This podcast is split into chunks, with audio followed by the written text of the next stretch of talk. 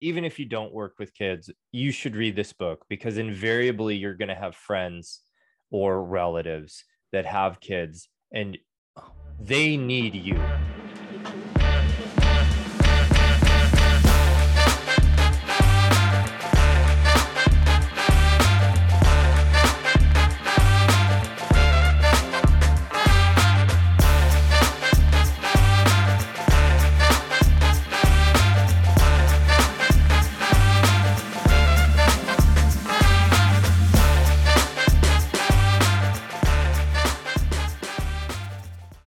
I am your host, Jason Lafferty. I'm your host, Dylan Dentremont, We are two dudes. who review books. How's it going, dude? It is going good. It is going great. Um, I I'm excited on many levels to uh, book life, the whole shebang. Right on. Um, I I did send you episode structure. I emailed it to you this morning, like I I five- literally have it right here in front of me. five five minutes ago. Yes, yes, very er, very ahead of the game. You know, it was before the episode started, so we're good. We're good. We're good. Yeah. no uh i i want you to know that i i have I, since the kiddo was born um i have not read really any parenting books i think everybody gets the what to expect when you're expecting book Sure. but outside of that it's not like and i, I don't know if that's i guess it's a parenting book i mean i, I think that's more of a, a birthing book but It- I, I I, don't know if that's a it's more like a- category Yeah, it's more like a pregnancy book, Y- yeah yeah yeah right? yeah Yeah. yeah that's it's a pregnancy book which And is then they're like, and now you have a baby. Good luck. yeah, yeah, yeah, and I stamp off off to the world. And you know, I I'll let you know that this book I probably wouldn't have read it if you didn't suggest it for this episode. Uh, like a hundred percent, I wouldn't have been like, yeah, because I don't like I read a lot of a lot of books and I read a lot of uh, leadership and self development books, and uh, this does fall into the category of self development and all that, but it's not typically a genre I dip my toe in. Right. And I'm Um, trying to think. Um, I think I stumbled upon this book listening to, gosh, I could remember. I wish I could remember what episode it was, but I'm pretty sure it was based on an episode of Hidden Brain, the Hidden Brain podcast.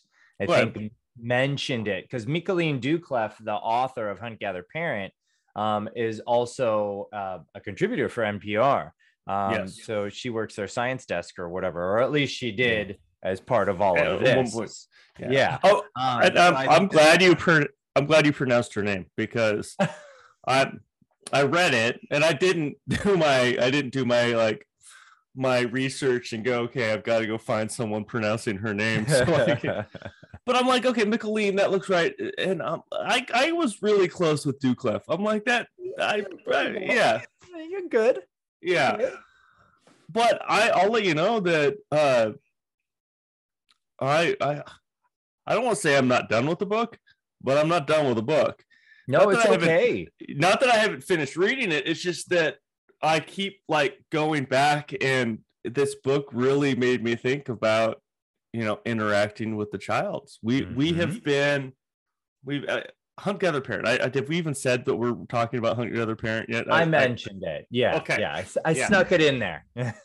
snuck it in there um but yeah so we've been like working on the garden we worked on the garden in the the, the brief moment of sun we got for mid-may which is crazy that, Mhm. that's another podcast uh um but yeah um i i did a lot of you know a lot of that you know acomedido Mhm. type type stuff so and i guess we should probably explain what a is i think that's probably why don't you jump in with what yeah, absolutely. yeah So, a, a is a term that Micheline came upon when she was working with families in uh, Central America, and it's a Spanish term, right? It sounds like accommodating because it is. Acomedido is the idea that a child or really anybody is observant of the world around them. And that's that's the first step. I, I tell i'm a teacher and i tell my students you can't be helpful if you're not first observant.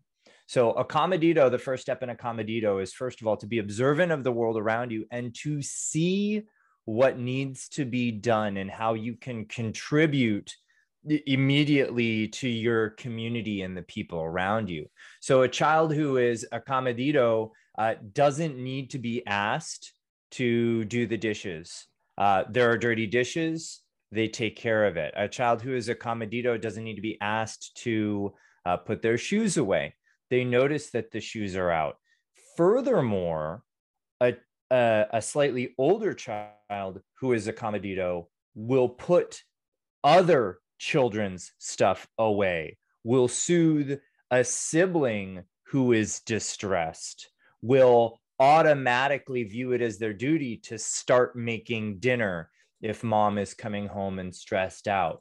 They will even relieve their parents of cleaning duties. She tells a story in the book about one of the teenage girls that um, mom came home and was going to start cleaning, and the daughter was like, No, you need to sit down. I'll take care of the cleaning. I'm done with my homework anyway. You should just relax. So, being observant enough to know that, first of all, mom was stressed out and tired, exhausted after a long day of work. And second of all, getting to the work of taking care of the world around them and the people around them. That's acomedido. Yeah. And, and I feel like I feel like that acomedido doesn't just apply for kids, it applies for it applies for us us dads, us husbands. Yes. Uh, yes. You know, uh, mm-hmm. uh, it applies for us as as coworkers, as you know, uh, on so many different levels of acomedido. Mm-hmm. And so while we were working on the garden, you know, uh, I was I was trying, I was practicing these things and getting her involved. And you know, uh, the little one wanted to dig for dinosaur bones mm-hmm. in the middle of the garden that we were setting up. And okay. she was a hundred percent convinced that dinosaur bones were there mm-hmm. and not on the other side of the garden bed where I was trying to convince her that these dinosaur bones were at. Um, but yeah, just going through this book has really made me think about how I how I parent and how you know whether you're going uh, with you know this style or completely different style, mm-hmm. whatever. Uh, it's just made me think about that, and I I love it. Uh, how yeah. old forgive me for not knowing the, the precise details. How old is your daughter right now? Yeah, what the hell? How do you not know that, man? it's okay. I, I don't know if I could tell you how old your kids are. I could get with I could get within uh, within a decade.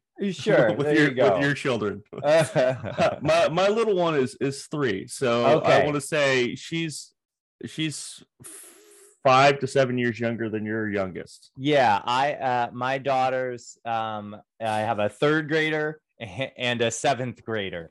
Um, so what's great is that when as I was reading this, if I can be honest, I was actually mildly jealous thinking of you in that so many of the lessons of this book you can start applying right now to a three-year-old child um, whereas like my best shot is my third grader right? So uh, i was actually pretty jealous of that that you're you, you can actually like this can be a daily reference manual for you. And not that it can't be for me. You're like i, I want to tell parents out there like look even if your kids are a little bit older or uh, there's an interview that Michaeleen Doucleff does with another um, author, Julie Lythcott, I think, who wrote a book, How to Raise an Adult. Um, they do an interview together, and uh, Julie is talking about using some of the ideas in this book on her own adult children, 19 and 21. Yeah. Um, and how it's just good parenting, it's good leadership, it's good mentoring, it's good human, hu- it's good being a human. Um, and so I think that no matter uh, what age your kids are, you can learn from this book. But again, I'll say if you have young kids, you gotta yeah. read this. Yeah, I a hundred percent. If you've got young ones, it's it's a starting foundation building block. I mean, uh, uh, Michaeleen, since we're on a first name basis, um, yeah, uh, Michaeleen does say that, that you can use this on adults, and I've it's the the book has made me think about um, onboarding um, a new team member, Mhm. right? Because they talk they talk about uh, membership card. That was one of the things that really hit home for me Yeah. is membership card. And so Micheline was talking about it from a, a family and in teaching your kid about their role in the family. Mhm. And by by pushing them away from a task, saying, you know, the little one's like, hey, I wanna I wanna help with dinner. And you're like, no, no, no, no. Go go watch Paw Patrol. Not a sponsor. Right. Ne- never going to be a sponsor, probably.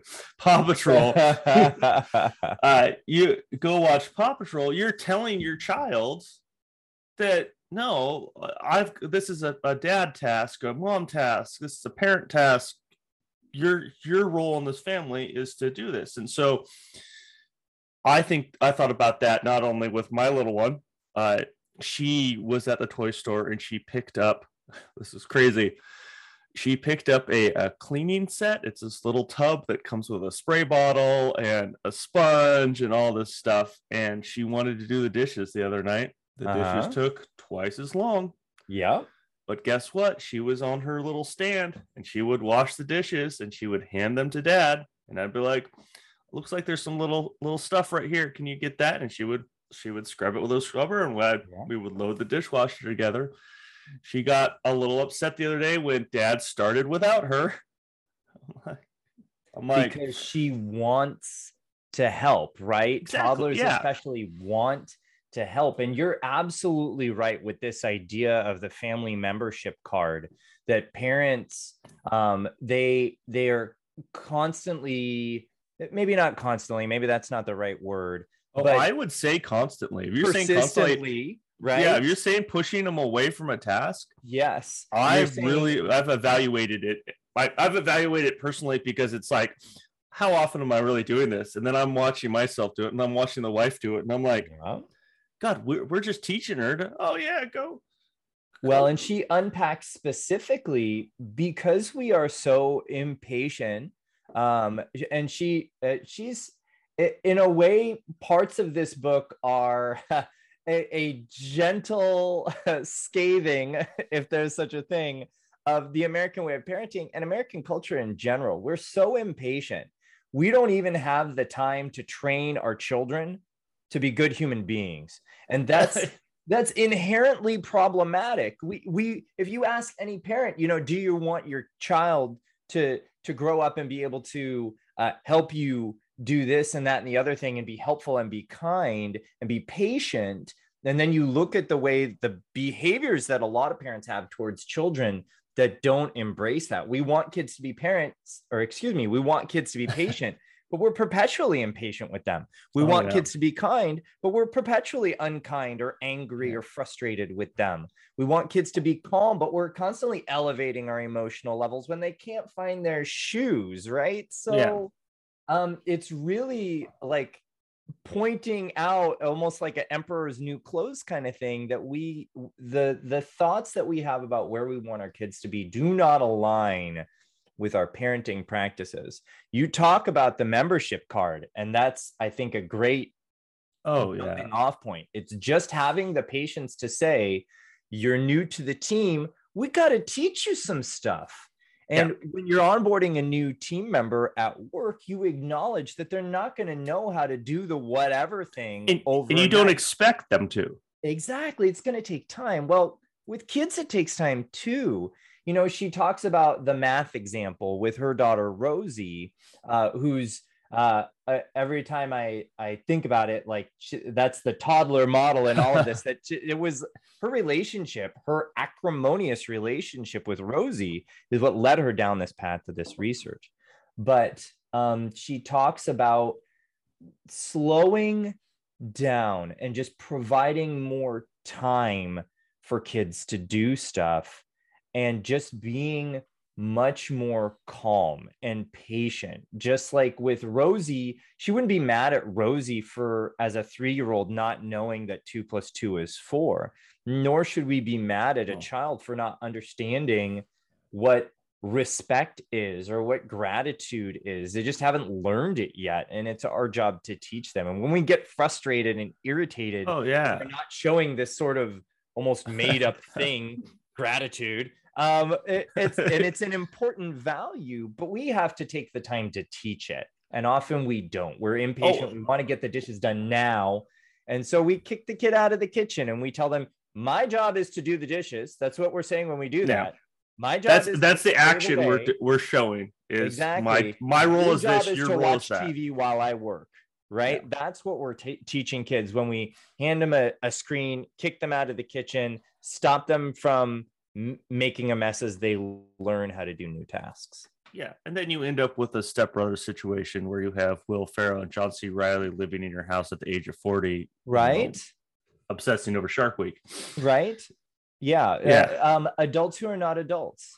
Um, yeah, and I see it. If I'm being honest, I see it in fourth grade all the time. I actually, um, uh, early in the school year. Now I acknowledge that we're coming off two years of COVID craziness here, um, but I, I did an activity that I I do with the kids almost every year, and it, they need to sit down and think about and fill out like a little cute piece of paper with a bucket on it. Whole long story, but um, about a kind thing that they can do for another student, and they were stumped. They were stumped. It was like I was asking them to do calculus, to ask a nine year old child what kind thing they can do for another student at the school they just did not know what to say. And, yeah. Right.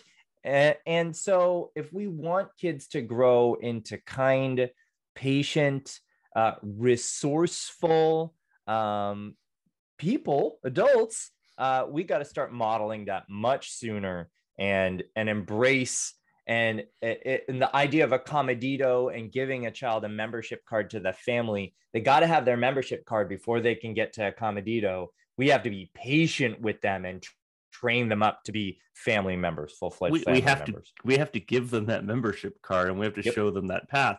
And you know, when I go and I like I onboard, uh, you know, a new team member, I'll, I'll I have said it and I've said it many a times in onboarding. I don't expect you to know our process. I don't expect you to know everything. Now's the time to ask all the questions, right? uh, that, there's no stupid question at this point in time. Mm-hmm, mm-hmm. Now, if you're three years in and you're asking a first year question, something failed somewhere, mm-hmm. right? Either uh, you didn't get trained correctly or you weren't paying attention to the process and it, it mm-hmm. slipped through. Whatever that is, this is the time to ask questions. With a child, I don't do that. I'm not that that process isn't even my head. It's like, oh, why don't you know how to, you know, put your shoes on? or or if it is something that the child should know, giving them the time and space to unpack it, or um, to use questioning. Michaeleen talks about this specifically. To use questioning to kind of put them on a path of thought that will get them thinking about either consequences um, yes. which which is a, a healthy part of the book is about how do we you know when when we see a child doing something you know think a, of a child who's like dancing near some fancy porcelain figures right? A lot of parents are like don't do that. Knock it off. No dancing. But parents from these other cultures and she explores three other cultures she explores the mayan cultural parenting practices the hadzabe and then the Inuit, uh, you know, um, uh, of the North, Native Americans of the northern Arctic areas, and they don't really do that. They will say something like, "You're gonna knock something over. You're going to hurt yourself." You're uh, uh Rosie was throwing rocks at one point. There was a bunch of kids playing, and Rosie is picking up rocks and getting ready to throw them. And Michaeleen was about to rush over and grab her hand and say, No, don't. And another girl, right? Think about acomedido here. Another nine year old child walked over to Rosie and said, You'll hurt someone if you do that. And the child walked away to go play on the play structure. Rosie dropped the rock and went to go play on the play structure. right? So getting kids to start thinking about consequences without like flame spraying them, right? If they're doing something, it's usually because if they're doing something like quote unquote wrong, it's usually because they don't understand the consequences. And it's our job to teach them or to get them to think about it. If they don't, you know, they're one of the kids was like squeaking this really loud, noisy dog toy. They're thinking about how fun the toy is, not that they're going to wake grandma who's sleeping on the couch. They just don't think about it. Our job is to help them think about it and consider the consequences. And, that, by, and we got to do that by staying calm, which is one of the key takeaways from this book.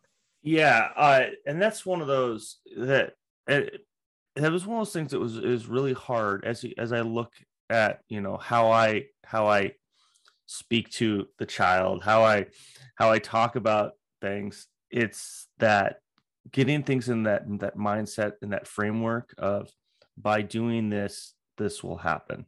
Mm-hmm. Very even keel, very calm. By doing this, this will happen. Mm-hmm. Instead of getting frustrated with the situation, instead of whatever that is, and it's it's not it's not an easy thing. It, you know, as they're running around porcelain figurines or they're running around everything they're they're playing on top of a structure you know do, do you feel safe right now? Like like okay you feel safe. I'm glad you feel safe. You know mm-hmm. falling off of this structure you're you're gonna get hurt. So I, I want you thinking about that. Yeah. That is that is not it doesn't not feel natural versus saying don't do that yeah. And and I know growing up, you know, if there was any kind of safety issue, then I know that that immediately brought out a highly I'll I'll say energetic um, and not usually positive uh, reaction in my family. Um, uh, and the, uh, there's a lot of good examples of this specific thing when she's working with the Inuit uh, people and examining their parenting practices. You know, that she tells an example about a time that, um, you know, there's a lot of kids and there's a lot of adults in this house. Um, they had just got done making dinner. Rosie went into the kitchen and grabbed a butcher knife, a giant cleaver off of the countertop. In my family, right? And uh, probably a lot of families immediately that would generate this huge reaction of oh no put that down. That's sharp. That's dangerous. Don't touch that. In this household and i got to give Michaeleen some credit here because she's trying to learn. So she stopped herself from running into the kitchen and another woman calmly stood up walked into the kitchen. No right? Temperance is key here no big emotional reaction. In fact, didn't even talk to Rosie. Rosie put the knife down. She and then the woman picked the knife up and put it on a different shelf out of reach of the child. Right? Yeah. But but if Rosie had started, you know, juggling the knife, then it'd be a conversation of you'll hurt yourself. that knife is sharp as opposed to don't do that right and, and and generating this big energetic reaction that's just not necessary which is the reaction that all parents have because we don't we don't want uh, hopefully we don't want our our kids to get hurt uh, my my dad uh, and I feel like he did this as a grandparent versus a parent. Uh-huh. My dad is always his philosophy is around uh it's okay if they get hurt, but it's not okay if they get injured. Sure. Right. Yeah. They, mm-hmm. they'll need like a saber scar across the eye. That's, that's that, that's an that's an injury where you know you're gonna fall down on your butt. You're gonna get a little bump and bruise. Okay, mm-hmm. right. Mm-hmm. Oh, eh, you know, you you had mentioned it already, and I, I really it was one of my big takeaways from the book, and that was the calm. That was the the keeping calm, not feeding into the emotion of the child, staying even keel. I again, this book made me do a lot of self thinking about how I react to situations. Mm-hmm. And you know, it's like, okay, we're we're trying to we're trying to get out of the house. We're trying to go. And for growing up, for me, it was we need to go catch a ferry. It was, oh, we need to go get catch a ferry. Go, go, go. Like there was yeah. not a level of calm going on in this situation. No. Yeah. Yeah. That, yeah. Dad's like, no, we, we got, we have to hit this ferry. We got to mm-hmm. be out of the house which was always a hurry up and wait situation. Right, it's, yeah. it's a fairy yeah It's a fairy. Yeah. yeah so but that that keeping calm is i i don't think i i always feel like i'm a relatively calm guy but i you know that kind of that awareness around when the child's doing something whether it is you know they're they're juggling a butcher knife or they're you know you're trying to get them out of out of the house in the morning because you have a meeting to get to i got a Yeah. i got a morning i got a nine o'clock meeting i got to drop you off at school and i got to get home Mhm. or in my instance i always call it her work like we we got to get you to work Yeah. right? uh, we- it's, it's children's work but yeah uh but that that keeping calm that is a is a hard that is a hard thing I, I give it up to all the parents in this book that are that are keeping that even keel the, the story of of the kids running around and knocking a, a, a, was it a pot of boiling water onto the floor Yeah. Yeah. In the igloo, right? A Yeah. pot of hot tea, I think it was. But yeah. there's a pot of hot tea onto the floor and no one break like no one really even looking up Right. and i'm like is that the reaction like i, I feel like as a, a westerner uh, as, as a, and, they, what was they classified uh united states as, as weird wasn't it i forget Weird. i forget the acronym for weird It's a Western educated, industrialized, and D. Isn't there an R in there too? Western educated, industrialized. Oh, dag nabbit. I wrote it down and now I can't find it. Uh, okay, here we go. And democratic. okay Western educated, industrialized, democratic. isn't there Weird. an r isn't there an r in weird What was R? Rich. oh no Western educated, industrialized, rich, democratic democratic Yeah. and, And, and go ahead. yeah it, it just these these parents that are able to keep this calm um and there was uh when they're in the the mayan village and i forget the village's name i i don't remember it off the top of my head uh but they're getting ready for school and Micheline is watching them get ready for school and the mom is there and telling the kid you got to go find your shoes Mm-hmm. and reminding it was like at least three times of reminding Yeah. you got to go find your shoes and i tried i tried this the other day is you got to go find your shoes you got to go you got to go do this it was getting ready for school and and mclean is was thinking oh yeah i'm gonna watch this you know uh, uh, you know this s show about to unfold. Mm-hmm.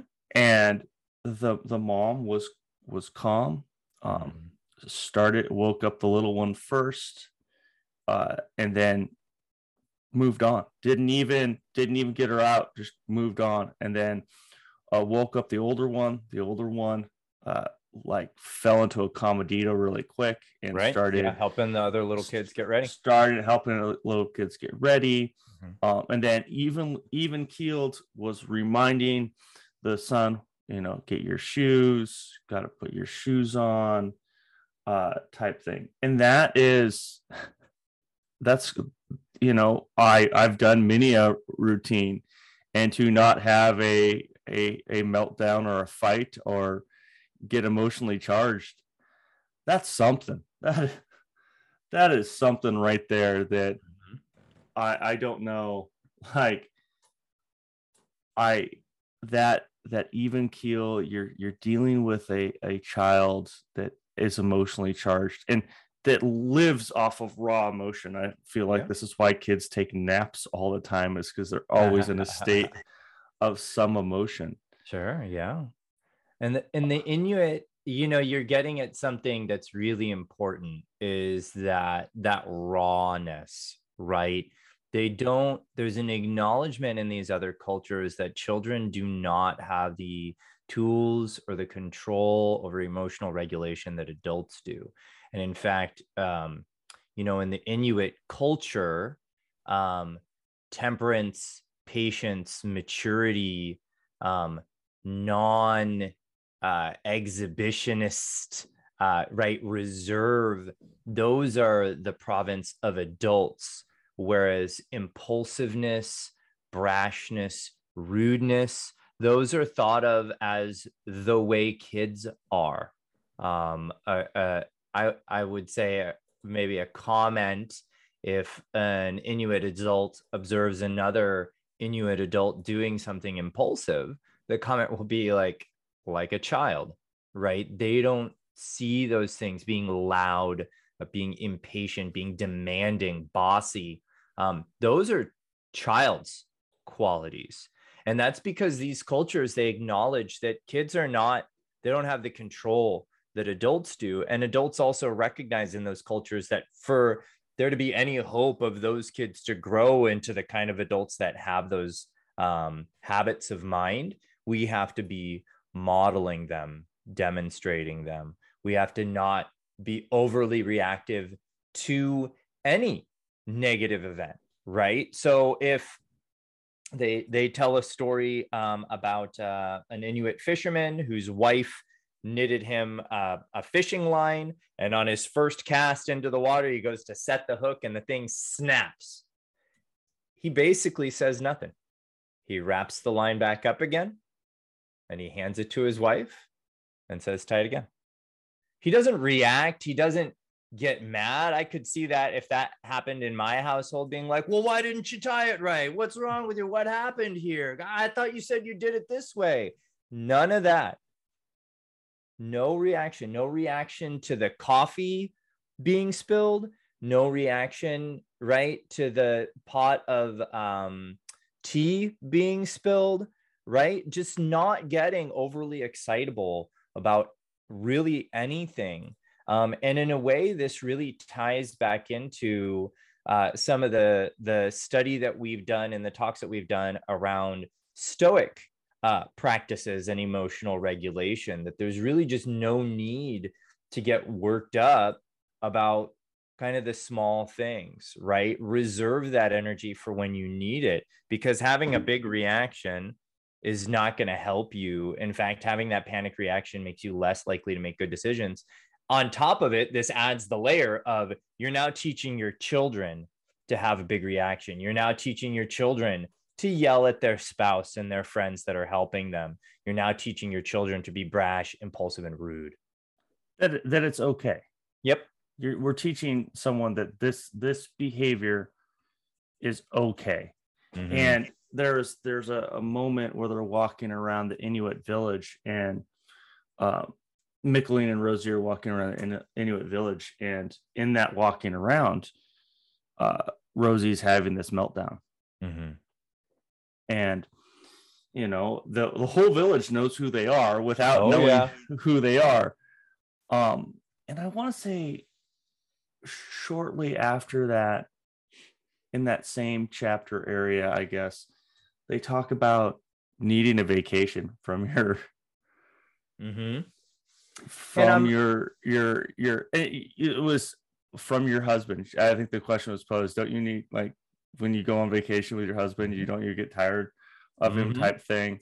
Mm-hmm. Um, and it's like, oh yeah, no, I I I've been on you know vacations and the wife and I have needed space at one point in time. Sure. And yeah, you, you need you need that space to to uh, calm down yourself to to release that emotional energy.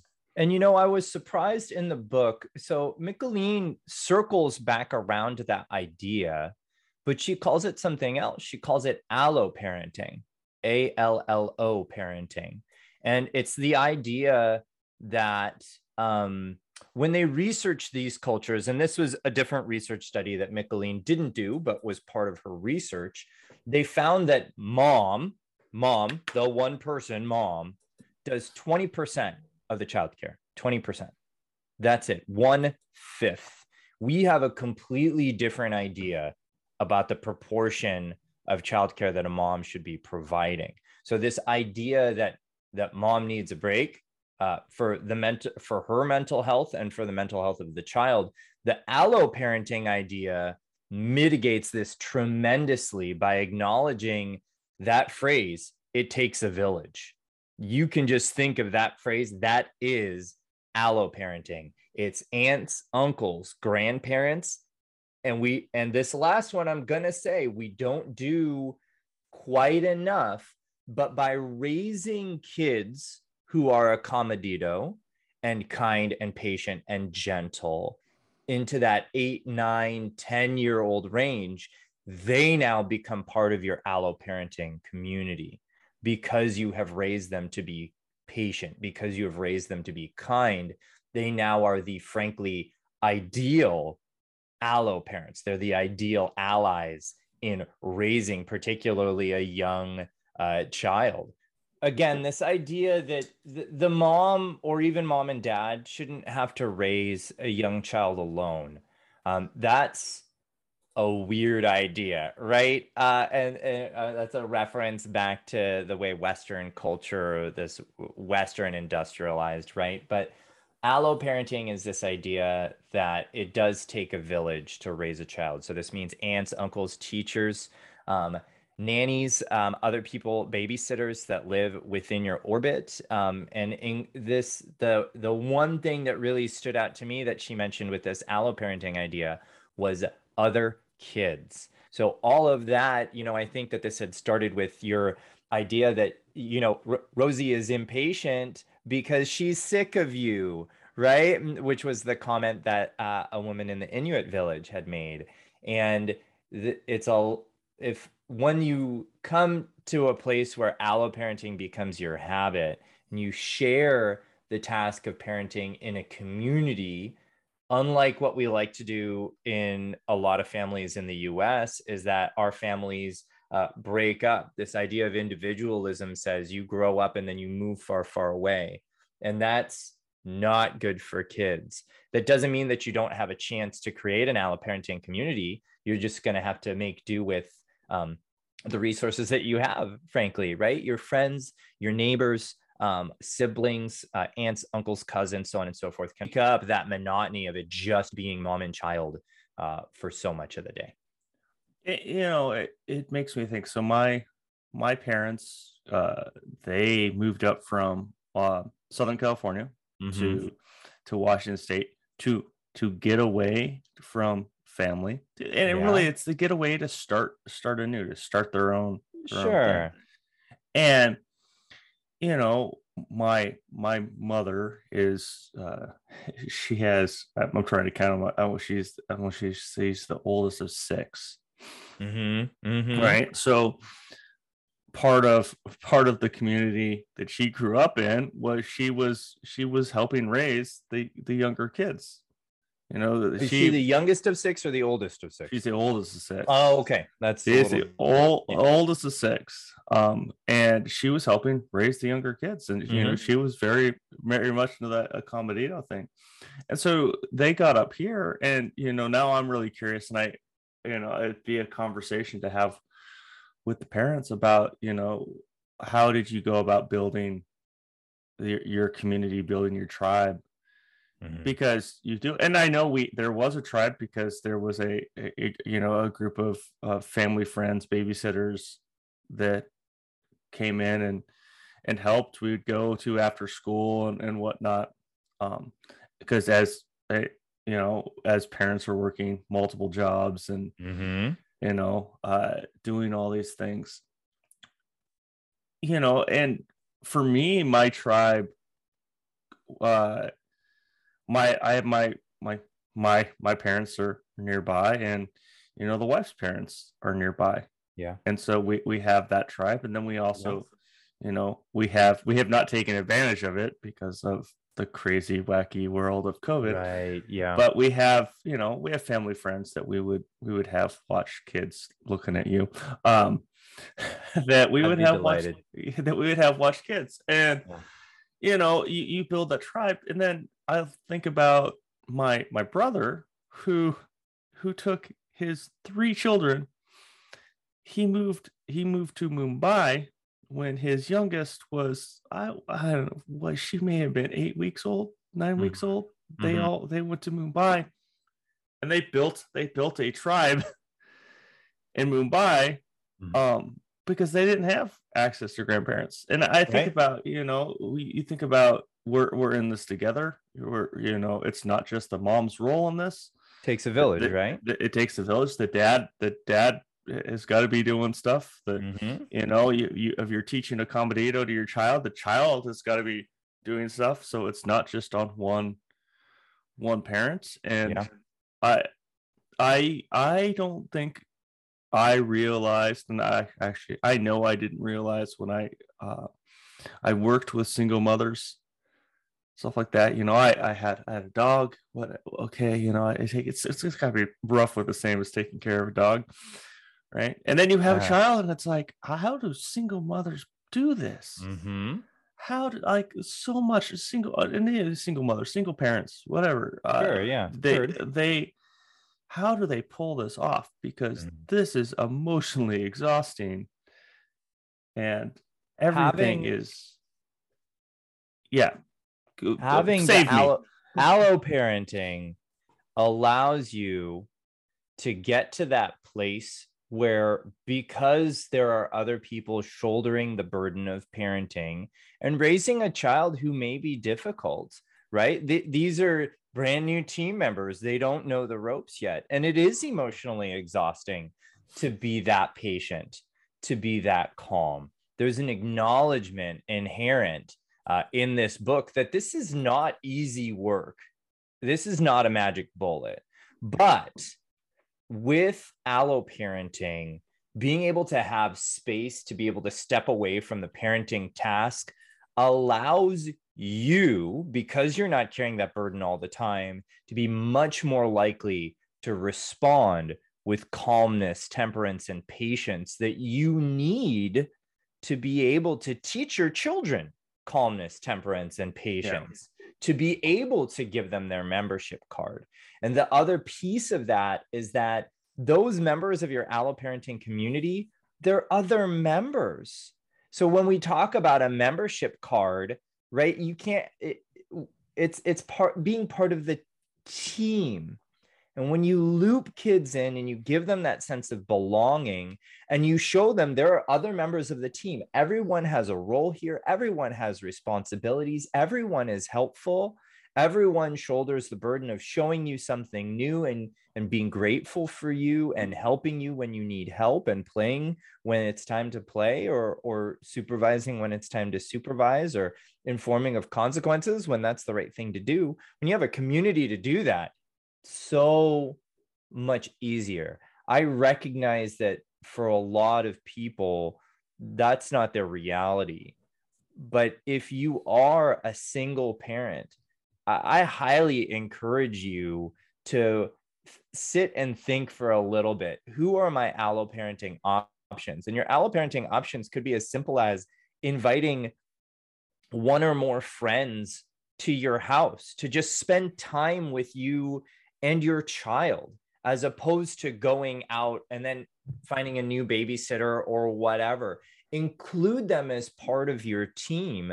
And you know you can have an explicit conversation even if you want about how much you value that friend and you think you're not asking them to like you know take custody of this child but you want them to be part of this child's life because they're a valuable part of your community and you think that the child would benefit the the other thing that you get from that is that and and my dad is actually a really great example. Um there's a ton of stuff that my dad knows that i do not and that he is a superior teacher of my children and the stuff that he knows about and the stuff that he can point out you know when when my daughters go visit him over in eastern washington um, which is a far more remote much more rural than where we live right now. He's a superior teacher to them than i am. When you do allo parenting it's an acknowledgement that other people know stuff. It's Yeah. not just me. Other people know stuff. They have expertise and your child will learn more in that environment. And, and they're getting they're getting that different exposure. So if your dad is like, oh, I'm, you know, we're gonna go out and we're gonna rebuild this tractor. I don't know why I picked rebuild a tractor, but sure, it sounds you know, good. Yeah, yeah, you know, if we're gonna go out and we're gonna rebuild something, mm-hmm. come along with, you know, Yep. that that's an experience, you know, and I help my, I, I have my little one help me when I'm, you know, working around the house. Yeah. Hand me a screwdriver. Mm-hmm. Hand hand me this. My You kids help me cook. My my daughter knows how to weed whack. My third grader can safely weed whack and trim the yard. A- And, a lot of parents, because of concern out of whatever, right? They're taking those like in the, in many cases, literally taking the tools away from the children and saying, no, you can't do this because of XYZ. We're depriving them of their membership card. Yeah. And then we're surprised when they're not helpful we're surprised and frustrated when they're impatient and frustrated. Well, guess what? That's the behavior we've been modeling for them oftentimes for years. Yeah. So if you and at 13 years, so if you're if you're you're thinking 13 years in, this is when they're going to start doing, you know, chores around the house. They're going to start. Okay, it's now time for you to start doing chores around the house. It's now time. You're now old enough to start taking out the garbage. But you've you've given this, you know, eight to 13 year time frame of them basically being babied. I mean, that's what it is, right? She uses the term VIPs, right? Yeah. Treated differently than everyone else. The burden of the family work is taken off of them. No, no, no. I do the cooking and cleaning. You watch Paw Patrol, right? And that is we're just kicking the can down the road to further frustration and raising kids that that cannot adult Yeah. um, that are not going to be acomedido even to themselves, right? That are going to develop mental health problems. And some of that will happen regardless of how you parent in some cases, but we can set ourselves up for success by making sure that start kids early and, and then be patient and acknowledge you know she has a great example of here of when she's in the mayan village and the grandmother is making tortillas grandmother's been making tortillas for 70 years she knows how to make tortillas right well the little kids come in and of course the three year old wants to make tortillas and of course she makes misshapen weird looking tortillas and grandmother acknowledges her contribution she doesn't need to do a bunch of coaching unless the kid is asking for that. We tend to talk too much. I talk too much. I know this. I'm sorry, podcast listeners.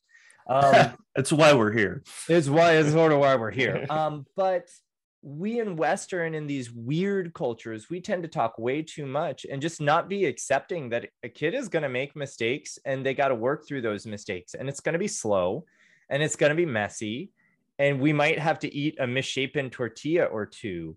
But guess what? Belittling a child because they don't make a perfect tortilla is not going to result in more tortillas. You want a kid to make perfect tortillas? Let them spend a few years making crappy ones. They'll eventually, they know what the tortilla looks like. They know they'll get to it. You got to be patient. You got to acknowledge that it's going to be messy. And having a three year old wash the dishes, you're going to have some dishes that are not clean. You're going to have some dishes that get dropped on the floor. Your job as the parent is to respond with temperance, patience, and calmness, not overly reacting, being patient with the process because you know that you're paying your dues for a kid who's going to be 13 washing dishes without needing prompting, without begging for a raise in their allowance, that just acknowledges that that's the family work. Well, and, and that brings you, I mean, that brings you the whole other thing is do you even do allowance? Like, you know, uh, and there's a there's a and that's a, that could be a whole different episode. It could be a whole different talking- episode. It We're could, talking yeah. about allowance. Now there was a there was, and I'm trying to find it in the book, um, but there was a, a like a model that she talked about. And it was three things, and it was um, what was it? It was like patience, something, something. I, I may have taken this down a rabbit hole that we we can't get Practice out of. model acknowledge. Yes, there we go. Practice, model, acknowledge. Practice model acknowledge. Yeah. And you know, you you play a role in this uh, as parents and that you're giving them time to practice Yes. and you're you're modeling the behavior Mhm. And then that acknowledge piece and that acknowledge piece what was one of the things they talked about in the book a lot is the Mhm. overpraise Yes, the difference between acknowledgement and praise. Very oh yeah yeah and acknowledgement is more along the lines of that's that's something that a big kid would do that's Mhm. something that's some that's very acomedido that's you know um that that is more an acknowledgement than hey you, you pooped in the potty um you you've acknowledged it once but when you you keep praising it yeah. you're actually you're cheapening it is what Yeah. it came down to They- and Mhm. and now and you're ingraining an ex- expectation of hey i i i praise you for this Mhm. um which is which is the hardest thing to do because you make the kids doing all these excited things that are so new to them. Yeah. um and I, I remember i was sitting with my my mother and we were having a conversation about something. I can't even remember what the conversation was really about but the moment i what i remember in this moment is my nephew came over with something and it was something that i'm like and i don't know he was probably six at the time. Hmm and he did something and my mom praised him for it and i said it i said at the time i'm like really? This isn't that exciting. Hmm like talk to me when the kid can do a pivot table. Um and whether she should have you know praised him acknowledged him wasn't isn't really the point of this. The story the point was is you know uh we we do by creating the this this this environment of of Mhm. praise kids are now seeking that attention yes.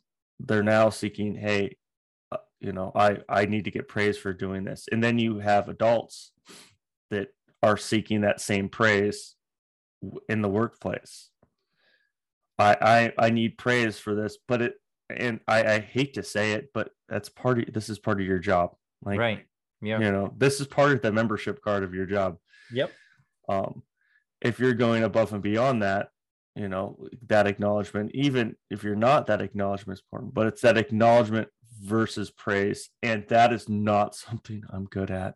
Like it's something i'm trying i'm i'm trying to be better at but Mhm. it isn't a it's an a lot it's a lot harder. Um and i found myself uh doing it uh the other day. Um i had the little one get dressed. We were leaving the house. And i handed her her clothes and she she got her bottoms on she got her bottoms on uh, every all all right um she got her socks on she got you know and we even had her put her shoes on she struggled with her top but that's she's three that's okay tops three. It's, it's I'm an adult. I'm an adult. Shirts, holes. Yeah. shirts. The Mhm. shirts can be hard, but you know, I there, I I tried the acknowledgement thing. It felt it felt weird. It really did. It, it felt weird versus you know just going, hey, good job. It, it, it's it's not na- it didn't feel natural because No. this is what we're this is what I'm used to. yeah. Um, as a leader, it's what I'm used to. As a parent, it's what Mhm. I'm used to. It's what I'm used to getting from my parents. You know, Well, and and in the book, Michaeleen unpacks this pretty well, and the bottom line is that there a, a lot of praise was really encouraged, and is still encouraged, by the way, in the um in the teaching environment, positive reinforcement, positive feedback. Um, the reason that this started to be a thing was we suddenly started to get worried about the self confidence of children. So we felt the need to reassure them that they are doing good stuff, right? And it became like, congratulations, you got out of bed. Like we became these little praise machines. And so our kids became little praise seeking machines. Um, and that's problematic for a lot of reasons, but uh, which we've unpacked a few of them the bottom line is that there is no correlation between the amount of praise and rewards and other stuff a kid receives and their sense of self confidence and worth. You get self confidence and worth by feeling like you can do stuff and you belong. Exactly. Right. You can belong and you are competent. that that you have a sense of self-efficacy and you you you get that through results and through feeling like you're part of a team not because someone says congratulations you got one sock on Yeah. right so Yeah. and, and i i think there's there's a lot of stuff in this book that can also be summarized as talk less you just don't need to be talking so much as a parent. And praise falls firmly into that category of just stuff that doesn't need to be coming out of your mouth all the time as a parent right? We should uh, on occasion we do need to provide feedback. We should engage kids if they want to learn right? If you're trying to fix the tractor and the kid is asking you what's this thing do? respond right? Uh, help them learn. They want to learn. They want to be helpful to do the communication that's asked of you. But you know and i found myself doing this too pretty much mansplaining stuff that my kids just never even asked about. They don't care. Whereas just the other day i saw some i heard actually i heard some birds like moving around in this willow tree that's by our house and i didn't know what they were doing. So i just walked over there and looked up and i saw that they were building a nest right? They were in the willow tree weaving a nest and i just stood there and watched it for a while. And my oldest daughter who's a teenager now a seventh grader came up and we just stood there and watched them build a nest. I and she asked me what kind of bird is that and I didn't know. I said, I don't know. But I didn't feel the need to explain a bunch of stuff. She's observant, and I was teaching her to be observant in that moment. I didn't need to unpack it. I didn't need to say, Oh, cool. Do you see this bird making it? She can see. Let her observe. Let children observe and chime in when you need to, chime in to provide feedback if it's what the kid needs at the time. Just talking less.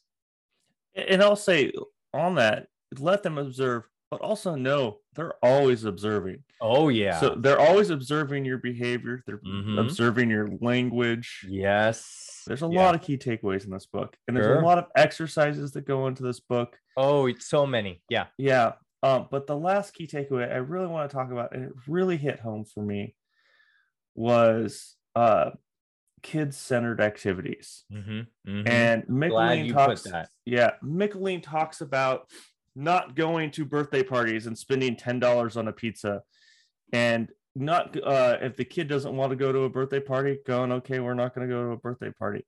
Mhm. Um, I have, I have a lot of thoughts on this. Uh, but before we get into thoughts, I want to know your thoughts on kid center activities. So when when we bring kids to participate in kid-centered activities, and the birthday party is one example, but also just going to any place whose sole purpose is to entertain children that you would not go to as an adult, right? As an adult, I'm not going to go to the bouncy house. As an adult, and it's no disrespect to our uh, bouncy house proprietors in the audience. um, but there's a there's a lot of just activities that I would not participate in as an adult.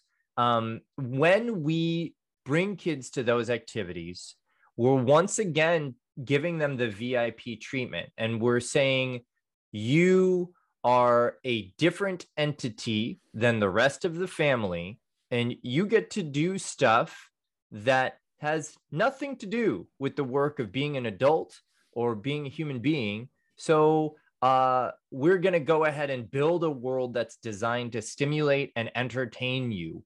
Um, and then you're putting yourself in the role of stimulator and entertainer. And events manager, as Right. as they put it, is events manager. events manager. because they talked about setting up, being your kids being able to set up. Uh, sorry, I got distracted. I can smell the wife cooking upstairs. I, can, I can smell sausage cooking. Uh, but uh, events manager and and teaching the kid to set up time to go play with somebody. Mm-hmm. like and not you managing that but like yeah here here if you want to if you want to hang out with your friends here you go here's how you set it up Do the thing. Yep. yeah Absolutely. Yeah. So moving away from that events manager role, moving away from treating your child like a VIP. They're a member of your family, there's a lot that they need to learn about being an adult. You want to raise an adult, then quit bringing your kids to stuff that has nothing to do with being an adult. Um, I know my daughters, when uh, they're in Eastern Washington with my parents, they do zero child centered activities. When, when we're not there, my parents garden, they mow, uh, they feed the wildlife in various ways, and they go for walks. When my kids are there, you know what my parents do? The exact same stuff. They garden, they mow, and my kids come back and they are so excited that they got to dig potatoes, that they got to put the chains on the tractor, that they got to go for a walk with their madrina, right? So we don't need, kids don't need at all child centered activities. You want to break from parenting, think a little harder about allo parenting and a little bit less about uh, where can I send them to laser tag? No, you don't need to send them to laser tag right? Find, um, include them in the family work. You, I could spend all day cooking. I really could. I know you could too, right? That's I have. we could spend all day cleaning. That's the family work. And you'd Yeah. be surprised gardening too, right? We're auto maintenance, cleaning the garage. And you'd be surprised at how engaging that can be, especially for young children in the toddler age. So I I agree with it, and I also disagree with this all okay, send it. So I I am all about you know not being an events manager for my child. Mhm, mhm. I'm all about that. I'm all about teaching them how to set up their own play dates and figuring that out. Love it. I'm Mhm. about if my kid does not want to go to Tommy's birthday party. Mhm. I don't think my daughter has a Tommy in her life. So I, uh Tommy's birthday party, then yeah, she doesn't have to.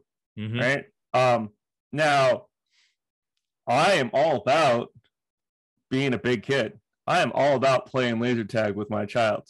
Sure. right? Um, now I know it's not something we're going to do all the time, but I'm Mhm. not about going to one of those uh, activity play spaces where the kid just gets to jump around and the parents just kind of stand there, right? Right. I'm not about that. Now I'm about going to the zoo with my child. I went to the zoo with my parents, right? I'm about going to the zoo with my child. I'm about, you know, running around looking at animals and stuff like that. I'm about going to the aquarium.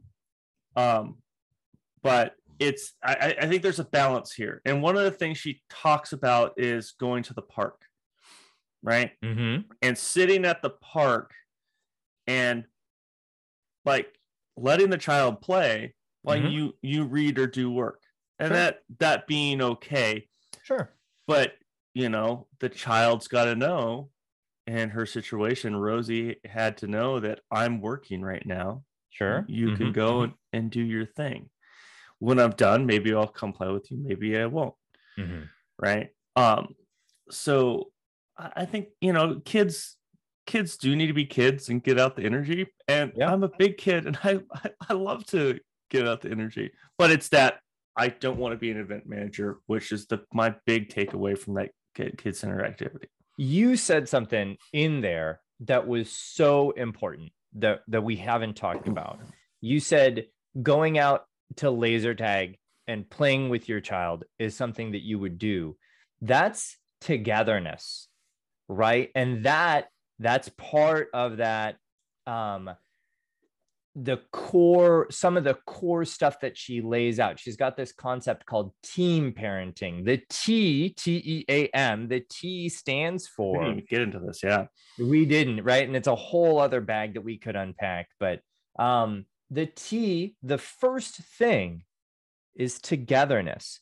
That links back to you know auto repair. That links back to washing dishes with your daughter it also links back to the activities that you do. Going to zoo, the zoo as a family that's great. Mini golf as a family that's awesome right?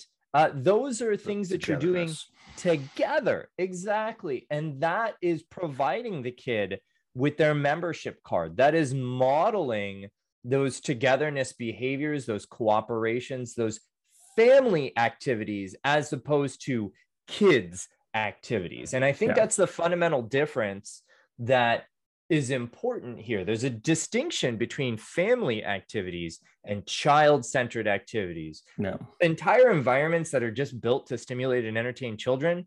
If you want your child to grow up to be the kind of adult you want them to be, those environments are not suitable. It's not never. We're not, I, I don't think Michaeleen or me or you is advocating never send your child to a bouncy house, never send your child to a birthday party. I don't think that's the point.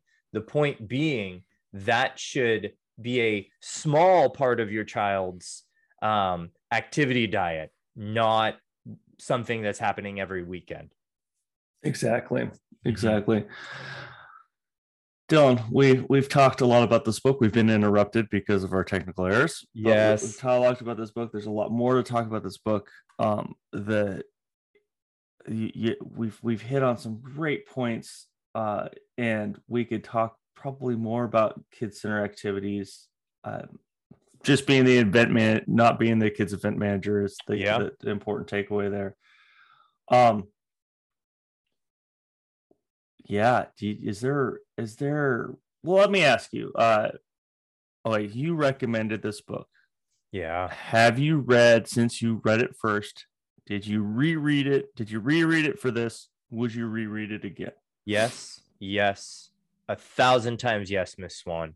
Um this um this book if you I mean, first of all, I'll say, even if you don't work with kids, you should read this book because invariably you're going to have friends or relatives that have kids and they need you. You, you need to yeah. be part of an alloparenting community. You will be a better person for it. You will, um, by being part of an alloparenting community, by learning the lessons in this book, you will be even more effective at in that role and just at being a better human being. And even if you never have the occasion to parent, you're going to work with people that you need to treat with patience and kindness and bring into membership to help them be the best human beings that they can be. So I would say yes, a thousand times yes. I think everybody needs to read this book. I think if you have mm-hmm. young children, if there was a word that was stronger than need, that would be mm-hmm. what you need to do yeah. to read this book. Really, you yeah. got to elevate. I, I, would also say I, I feel like I hear a lot from like young leaders that I'm just a parent of adults or I'm an adult babysitter. Mm-hmm. Mm-hmm. And if you've ever said that statement, read this book. Read this book. Um, um, if you if you onboard people, read this book. If yep. you're if you're HR onboarding somebody, this is the book to read. This I, I will read this book again. I will reference this book. Mm-hmm. I will recommend this book. It might become a gift I give to any parent, any new yep. parents, um, because it, it is just a great book. Absolutely. So they, I, I appreciate you recommending this. Uh, what are you up to? What do you got going on? Well, you know, I wanted to get out into the yard, um, and I, we've been very fortunate that yesterday was a really nice day. So I got a lot of stuff done out there. Today, it's a wonderful day to play inside. So oh, man, manifest will, spring, manifest uh, spring, get out there. Yep. I'll be uh, I'll be playing uh, with my daughters. I will also probably just do some projects around the house um, and get some stuff done in my garage. It is a disastrous mess right now. Um, not every moment of your time needs to be with your children, but take the time that you have. They're they're not going to be kids forever. You have an opportunity to raise great kids. Hundred percent. Uh, and i am going to try some of that today. Good. Well, I I too got out in the garden yesterday. I played um, we tried to manifest spring as much as possible. um, we, we, went to the Home Depot, which uh, please be a sponsor, Home Depot. I would love that. Yes, um, that'd be great. Yeah, we went to Home Depot and we got gardening stuff. Um, mm-hmm. It took us 10 years, but we finally have a, a garden. Nice. The, uh, yeah. Um, the soil is really good, by the way, because I oh. kept like putting cardboard down over it to tamper things. So I get some good soil over there. Right on. We're happy. And then nice. uh, uh, on the personal side of things, uh, uh, on the coaching side of things, um, I've been doing some coaching uh, through Invite Change. Uh, um, around the women's manufacturing conference, which has been fun. I've Good I, deal. I, have I've learned a lot there. So Thanks for doing that work. yeah, that Mhm. that's that's what I got going on. That's what you got going on. I Mhm. again, I appreciate you bringing this book to us. I appreciate Michaeleen Doucleff for doing all the work For on sure. this book. Yeah, That literally yes, traveling around the world to bring this Yeah. powerful knowledge to parents. yes. Mhm. So uh find it, read it, love it. Um, Absolutely. and then follow us on Instagram, follow us on Facebook. Uh, we are at two dudes who review books. Um, uh, and you know, just get out there and parent. Get out there, Yeah. parent. Get do some reading, do some parenting, have Yeah. fun, play nice. Yeah. Our podcast was originally recorded on Zoom. Special thanks to Skillsoul on Pixabay for providing our intro and outro music. If you've enjoyed this podcast, uh, please hit the like and subscribe button on your podcast provider. Follow us on Instagram at Two Dudes Review Books. Let us know what you think we should review. Keep reading, keep learning, keep growing, keep pursuing what's important to you, and keep listening to our podcast. Stay thirsty, my friend.